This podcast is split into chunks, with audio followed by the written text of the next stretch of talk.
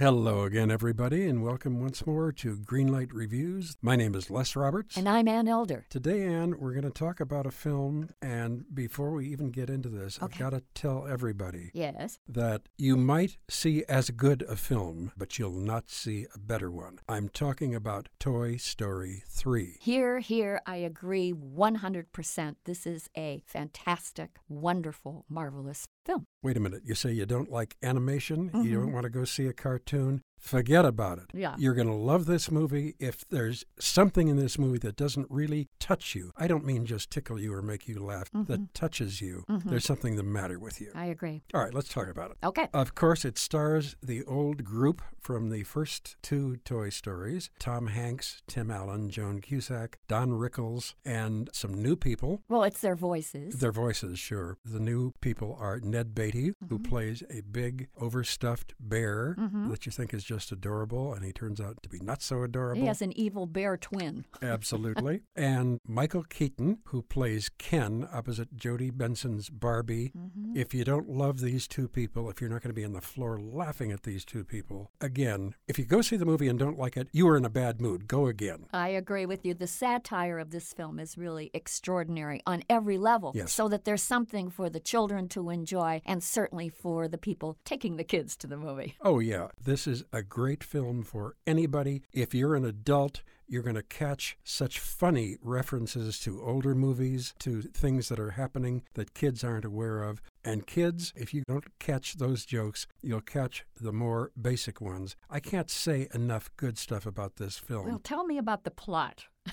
All right. I know you're so excited about the movie. Absolutely. But we have to tell everyone what the story is about. Well, the story is about this group of toys. Tom Hanks, of course, is Woody, the sheriff. Tim Allen is Buzz Lightyear, the astronaut. They have been the property of this little boy for many, many years. We're talking about Andy, Andy, yes. Mm-hmm. But you know what? Andy has grown up. and he's on his way to college. Yes. And when you go to college, you kind of don't think about your toys. Well, you can't take your toys with you. With the exception of Woody, all the other toys have been packed up and left for Andy's mom to put in the attic. Unfortunately, she sees the bag of toys and thinks, hmm, this looks like trash. And she mistakenly throws the bag out on the front lawn to be picked up by the garbage trucks. And from there, the toys are on a mighty adventure. It's a terrific adventure. They manage to escape the garbage and they wind up at a daycare center. It's called the Sunnyside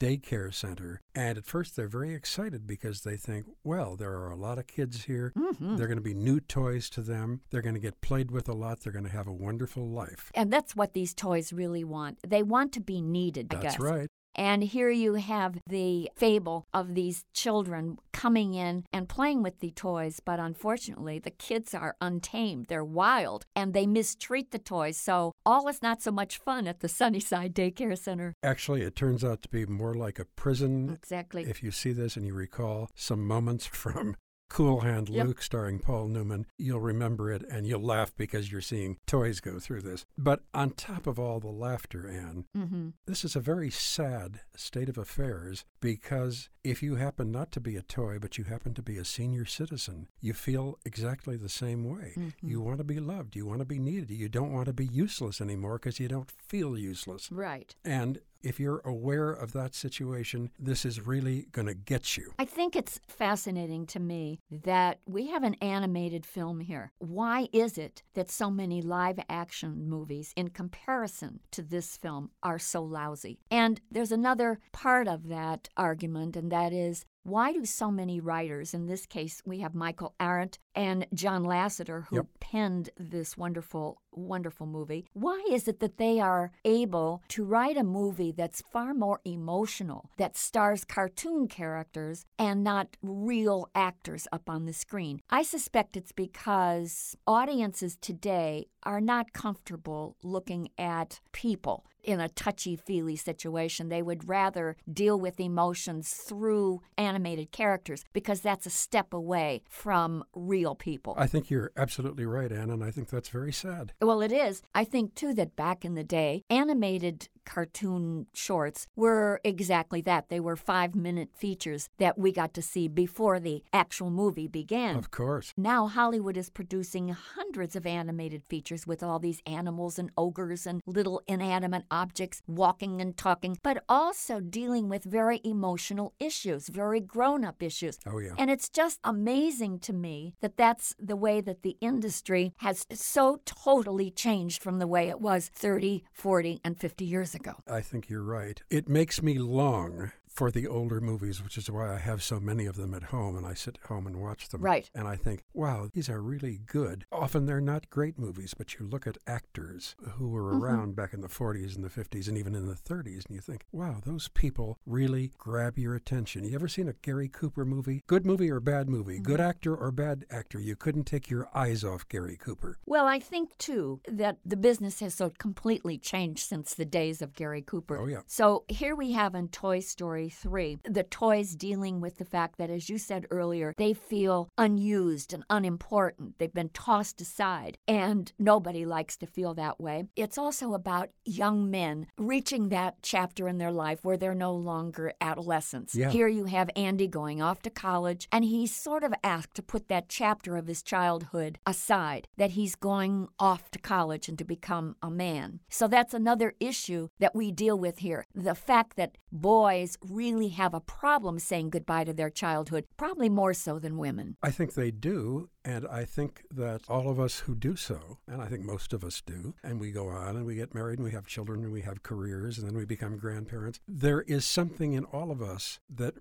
we really long for our old toys. We really long for that kind of innocence Exactly. that children had. Well, it was a time of no responsibility, actually. Right. You were just able to be at one with the toys. It was also a time in your life, I think, when you could be completely imaginative and no one was judging you. You know, you could become the voice of your toy or your fire engine. You could relive and create adventures in your mind that nobody else was privy to. It was a very private fantasy world where your imagination could run wild. That's what Toy Story 3 is talking about. That's one of the issues they talk about. Yes. There are so many issues they talk about here. We could talk for another two hours, and I don't want to take up that much of your time No. because I want you to go see the movie. I agree. And I think we have to talk for a second about the Ned Beatty character who plays Lotso, that mean old bear that runs the Sunny Day Care Center. This is the center of the movie, Yep. actually, the core of the film. And that's when the toys suddenly realize that they are like prisoners and they have to stage an old fashioned jailbreak. Now the movie takes on a totally different tone. It's much more ominous, it's much darker, it's still entertaining, it's still exciting, but it's a little bit different than the first kind of frolicking hour. So now you have the toys trying to escape and Woody comes in to help them, etc., etc. This is great, great movie making. You're right, Ann. And there's a scene in there, Les, that will just tug at your heart. It's when the toys suddenly realize that they have reached a dead end one more time, that it looks like they're going to be all wiped out. And instead of separating, they join hands so they can face their fate together. What a great comment on friendship and facing the inevitable being one. There are so many moments in this film that are bittersweet and that are important moments as well. It's a poignant film, but it's a grand piece of movie making. Yes, I agree with you. This is the kind of movie you want to look at over and over again. So for me, Toy Story 3 gets a fantastic, absolutely vibrant green light. I'm giving it a green light also. I can't say enough good things about Toy Story 3, directed by Lee Unkrich and starring some of your favorite voices and some of my favorite actors Tom Hanks, Tim Allen, Joan Cusack, Ned Beatty, Don Rickles, Michael Keaton, Jodi Benson, and a lot of other people. Do not miss this one. Two triumphant green lights for Toy Story 3. We'll be back shortly with another film. Will we like it as much as this one? I don't even know what it is. We probably won't, but I hope we like it a lot. It's hard to top this movie, and you constantly say to yourself while you're watching this film, why can't every movie be as great as Toy Story 3? You're right. Well, until that time, I'm Les Roberts, I'm Ann Elder. and Greenlight hopes we're going to run into you having a really amazing time like we did at the movies. You've watched them in unforgettable adventures, love affairs, and tragedies. Now it's time to hear their own remarkable stories. From the makers of Death of a Rock Star and Death of a Sports Star, this is Death Ready of a Film Star. and action. Starring Heath Ledger, Marilyn Monroe, Chadwick Boseman, Robin Williams, Carrie Fisher, and Bruce Lee. Search for Death of a Film Star in your podcast app. You've seen them tell stories. Now it's time to tell theirs.